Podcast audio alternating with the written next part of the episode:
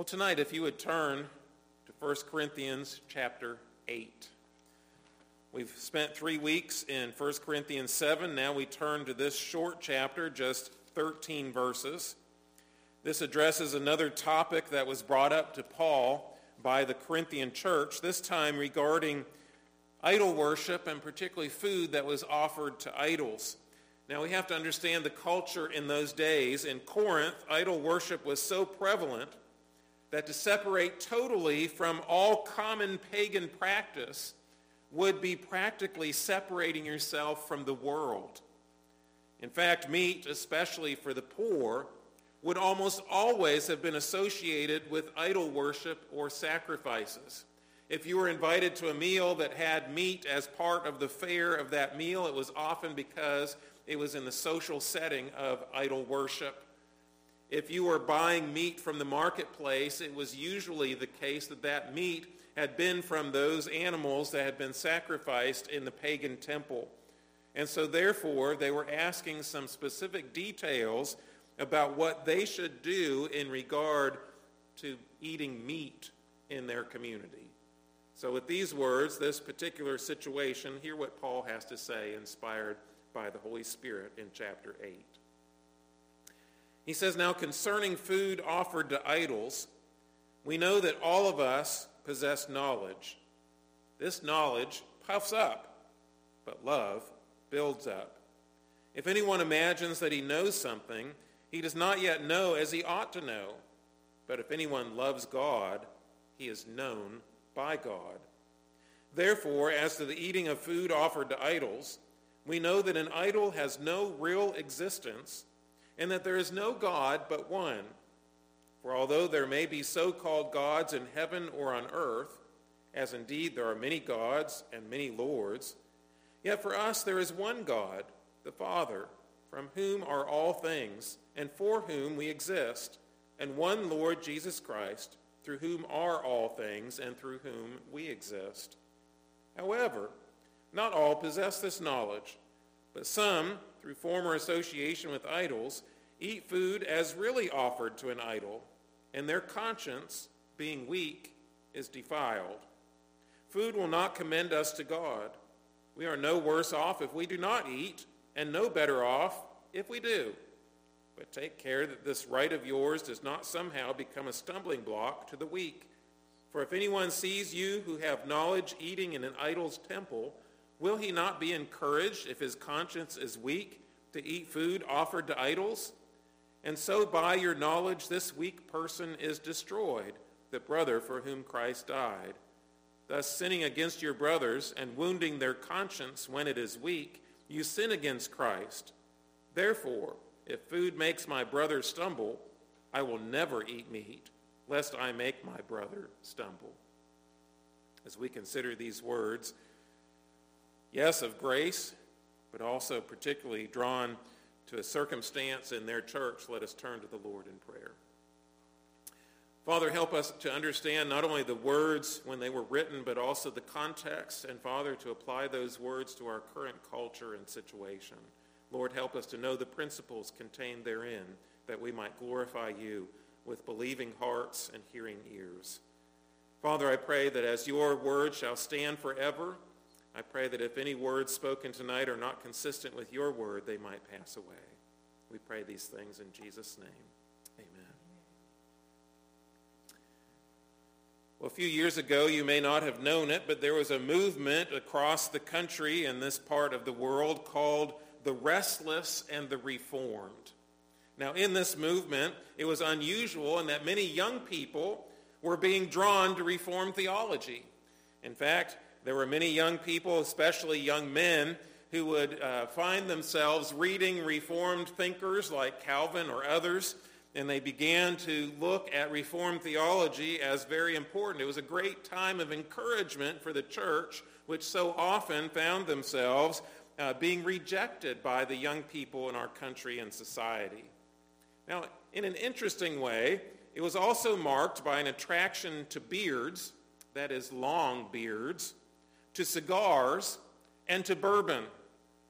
Traditional teaching in the American church considered abstinence from alcohol and tobacco in consideration of the weak brother. But these reformed youngins tried to say that the weak brother is the one who refuses to imbibe because of the freedom that they have in Christ.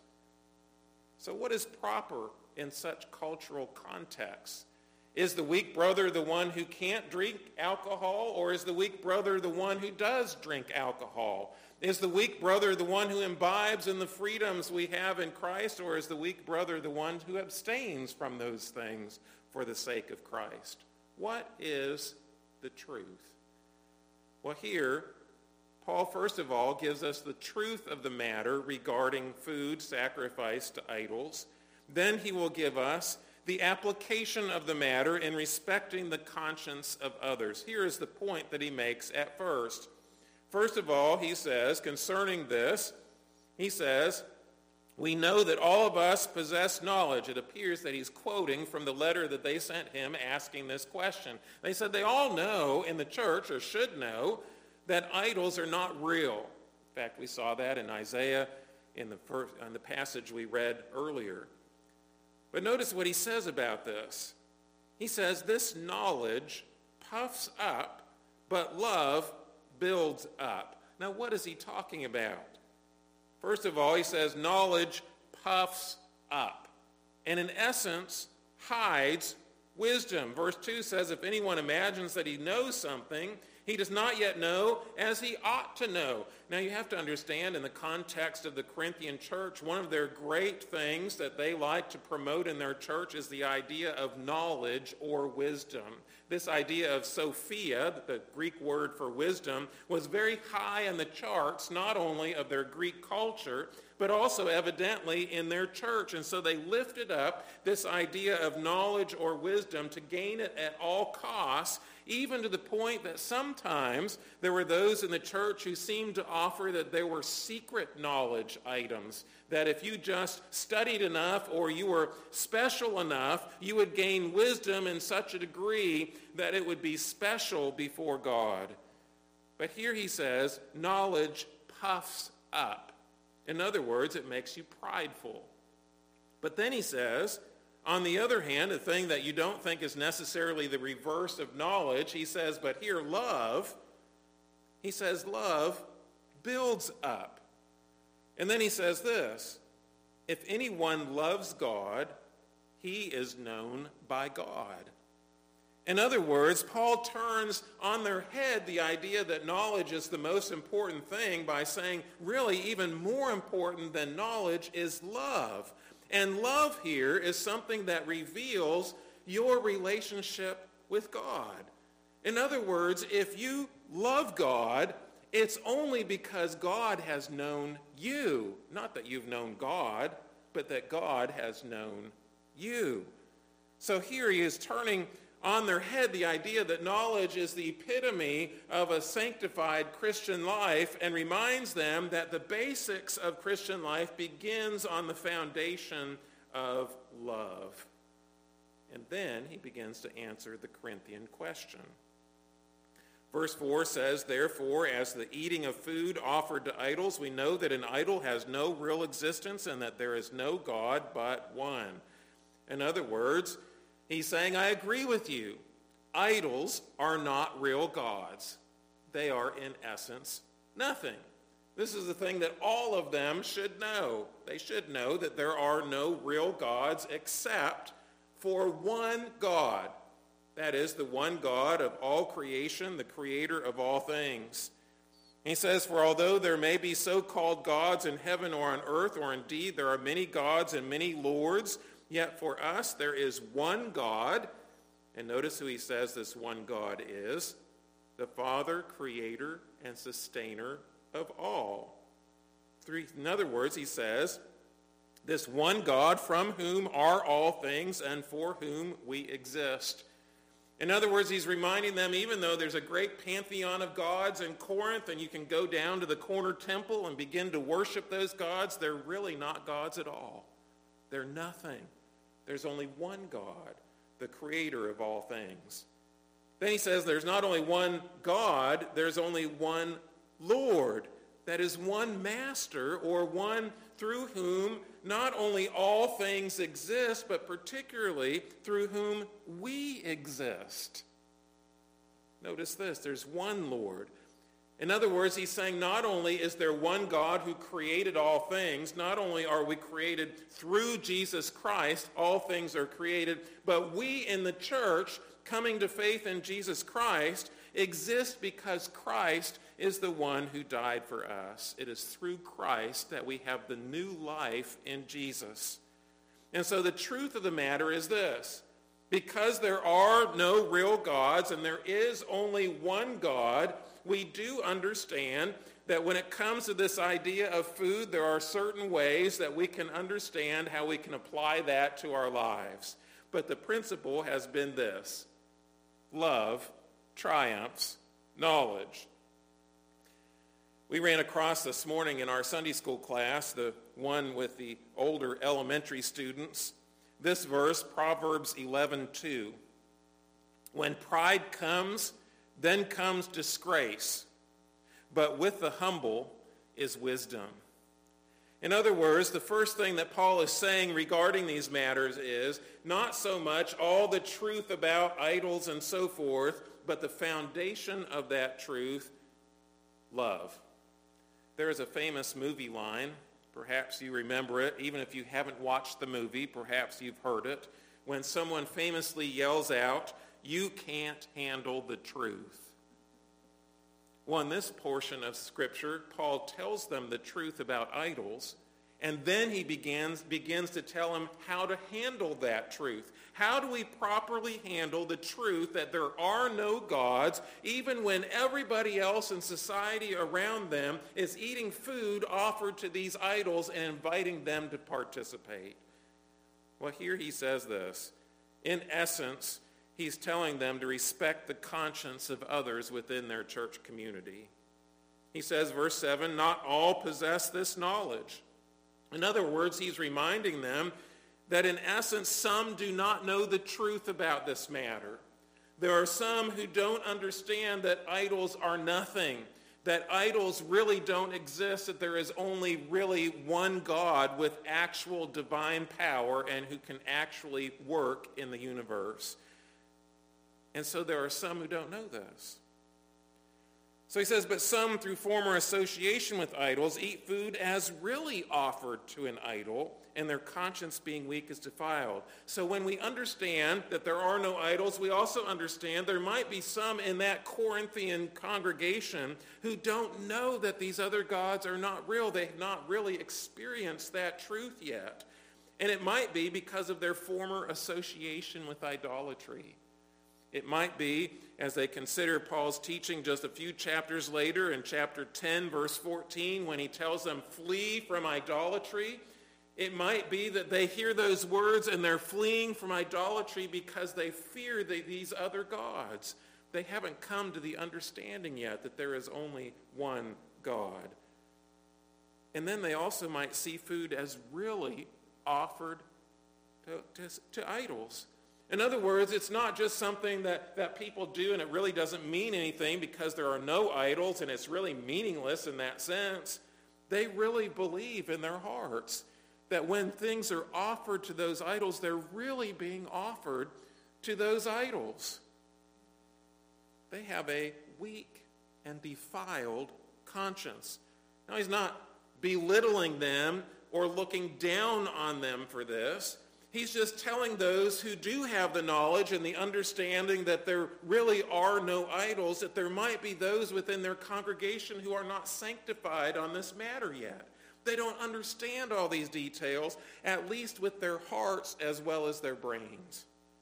And so he says, food will not commend us to God. We are no worse off if we do not eat and no better off if we do. Now, on the one hand, those who are weak and don't know the truth about these things, the idea of having a defiled conscience means that it has been hurt by this idolatry and their participation in it. It is something in which it has uh, been, been weak because of the display of idolatry in their lives. And so he says the actual eating or abstaining of this food is not the real issue. The real issue is not, are you going to eat the meat or are you not going to eat the meat? He says, really, we're no better off whether we eat it or not eat it.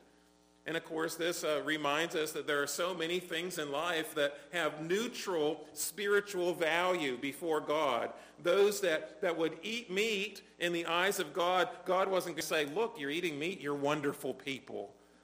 He also wasn't going to say to those who were abstaining from meat, look, you're not eating meat, you're wonderful people, not because you're vegetarians or whatever.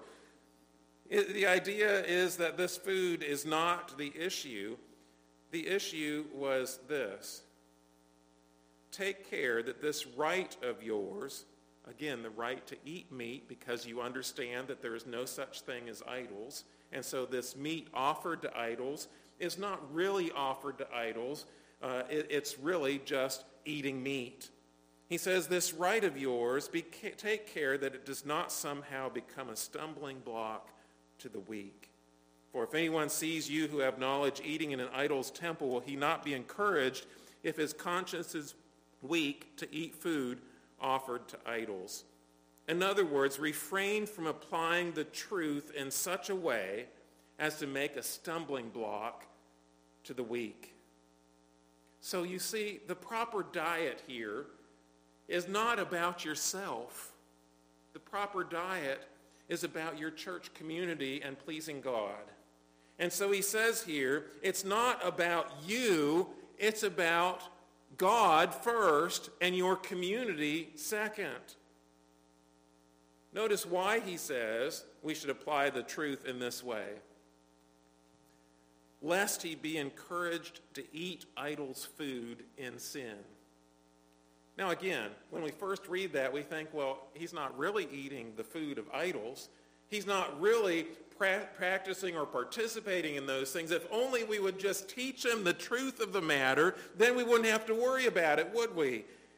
Well, in one sense, that may be true, but seeing, seeing how the Holy Spirit sanctifies people and reveals the truth to people in different ways and in different speeds and all those things, then we often need to take into consideration where that other brother is. And so we don't want that person to eat the idol's food in sin. In other words, if in their conscience they're going to that feast and eating that food is really participating in idolatry by eating food sacrificed to idols, then if that person does that, it's sinful to them. And we must take that in mind. Their conscience is weak. Verse 11 says, So by your knowledge, this weak person is destroyed, the brother for whom Christ died. In other words, not only do we apply this way not to make a stumbling block to them that they might not be encouraged to eat idols' food and sin, but also lest you destroy your brother for whom Christ died. Now, when you first look at this, you think, does that mean that it's up to us whether or not somebody can be saved? Can we actually destroy somebody's salvation? No, it's in the present tense. It's a reminder here that this could, in essence, as we might say, stunt their Christian growth. These are real brothers for whom Christ died. In other words, their eternal salvation is secured if they truly have spoken this profession of faith with their heart conviction that they believe in Jesus Christ. We cannot eternally condemn somebody but our, by our actions, but we can hurt them. In fact, look at what it says. Thus sinning against your brothers and wounding their conscience when it is weak. In other words, these weak brothers who have great value they have great value because Christ died for them. Just like Christ died for me and for you, so it is the weak brother. Christ has died for them too. We cannot, in pride with our knowledge, look down on this weak brother and consider them second class because Christ has died for them just as he's died for us. And he says, in that sense, don't destroy them and, and make it so that you do not sin Notice the words here against Christ. In other words, if you wound the conscience of your brother by doing something that causes them to have a stumbling block in their faith, even if it's because they do not understand the truth of simple knowledge of the gospel, then by doing so, you're sinning against Jesus. He says here, Therefore, if food makes my brother stumble, I will never eat meat lest I make my brother stumble. You see, when you sin against Christ by doing this, you do two things. First of all, you're sinning against your brother. What a terrible thing. Imagine if somebody in the Corinthian church really struggled with this idea that idols are not real, and they really struggle in their conscience because of their former participation with idolatry, and they're trying in their hearts to flee from it and break from it totally, and you invite them to one of these idolatry feasts in which they eat meat, and that person comes to that feast and he sees you eating that meat and he thinks, it's okay, evidently, to worship these false gods by eating this meat. And this person is set back for a long period of time because he's struggling between worshiping the idols and worshiping Christ. And here it says, you're wounding his conscience. The word wounding here is like beating or striking someone. You're basically pummeling his conscience what a terrible thing to do. You see, we live in a society in which we are told over and over again that at the right opportunities we should assert our rights, our rights for this or our rights for that. And as Christians, we have certain rights. We have rights to declare that we can eat this meat because there are no real idols or gods, and yet if it pummels the conscience of a brother, we should abstain. We could list all kinds of other rights but to assert our rights at the damage of someone else is not love. He says, don't eat food that would make your brother stumble. The word stumble is like the word stumbling block. It is the verb here for that noun, and that word stumble is the word scandalize, to cause scandal to your brother. And notice what Paul says. If food makes my brother uh, stumble, I will never eat meat. In other words, his comfort and his rights come second to the, to, for the sake of his brother. He's more interested in loving his brother than he is in asserting his rights regarding the truth. Now, did Paul know that eating this meat was okay? Yes. Did Paul know that there were no such things as idols, and if you ate this meat, you were not participating in idolatry? If you were in Christ, you had that freedom? Yes, he knew that. But he also knew that there were those in his congregation who struggled in that area, and because of that struggle and because of their lack of knowledge and their defiled and weak conscience, that it would be better for them to see him abstaining from meat than participating in it, he would do it. Now, how many of you are invited to an idolatry feast where they serve meat? Probably not many. However, how does this principle apply to today? Well, there are many ways. I've listed them on your outline there. Perhaps this is not a complete list, obviously, but notice the other things that are here. Idolatry in other contexts or cultures. There's still places in the world where there are pagan temples. If we're traveling to another part of the world and someone says, hey, let's go into this pagan temple and offer an offering in that place, what do you do? Of course, in those circumstances, if we're told this is to worship or please this god or this idol, we must refrain from doing so and participating in those things, even at cost to ourselves or perhaps even to the friendship of those we travel with. On the other hand, perhaps in our culture, we've seen this application and the principles take place in the area of consuming alcohol or tobacco. Are the reformed and restless young uh, folks right in saying that we should imbibe and make sure that anybody who may be weak in that area, that actually they're, they're the ones abstaining for the sake of others who are weak? Or is it the traditional teaching of the church that is true? I tend to take this passage to mean that if someone is struggling with alcohol and cannot partake in those things, then we should abstain from that for their benefit. The same thing with tobacco use. If someone is struggling with addiction to tobacco or somebody is struggling with that, those things, we should abstain from those things for the sake of that brother. In entertainment, is it okay to watch a certain kind of rated movie? Is it okay to watch things with foul language or to watch things with sexual content? Is it okay to watch things that may or may not be pleasing in the sight of others in the world? These things I leave to you. I don't tell you what you should do in this matter, but this principle is the same.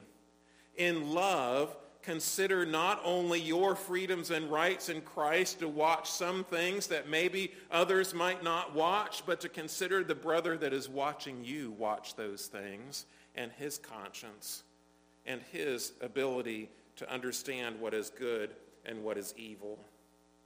What about the ways of keeping Sabbath? I like to practice Sabbath by worshiping morning and evening. I like to practice the Sabbath by refraining from purchasing items in stores if I can help it and not going out to eat. That's my practice. I like to use it in rest and study and look worshiping God all day long until the sun goes down. But what about those who have a different opinion? What about those who may not be in the same place in their walk with Christ? Do I, in that sense, impose my view on others? Which is the weak brother? I don't have the answer to that, but I think the principles apply here too. What about educational options? Is it okay to send your child to Christian school or to public school or to home school? I was in a presbytery at the beginning of my career as a pastor when I was uh, bombarded with the idea that the only acceptable method of schooling your children is to homeschool them or possibly to send them to Christian schools. But what about the single mother who couldn't do that? Educational options. The most important thing is in love to consider the needs of those around you and to point them to the truth of Jesus and that the parents are the responsibility of the education of their children. You see, all of these things go back to this principle the scriptures give us knowledge. We should only think about those things which are pleasing in God's sight. We should do those things which honor and glorify Him. We should understand that there is only one God and there is only one Lord, and all those principles are true. But if we let those truths puff us up to look down on others because of their inability to grasp some of these basic truths, then where is love? You see, in this case, again, proper diets were not proper for the health of the individual. Proper diets were proper for the conscience of fellow believers. In other words, if it is the case that I should abstain from something I know is okay to participate in for the sake of keeping from wounding the conscience of my brother, so be it. Let it be for the other person's sake. You see, Paul teaches that while wisdom is invaluable, love trumps even knowledge.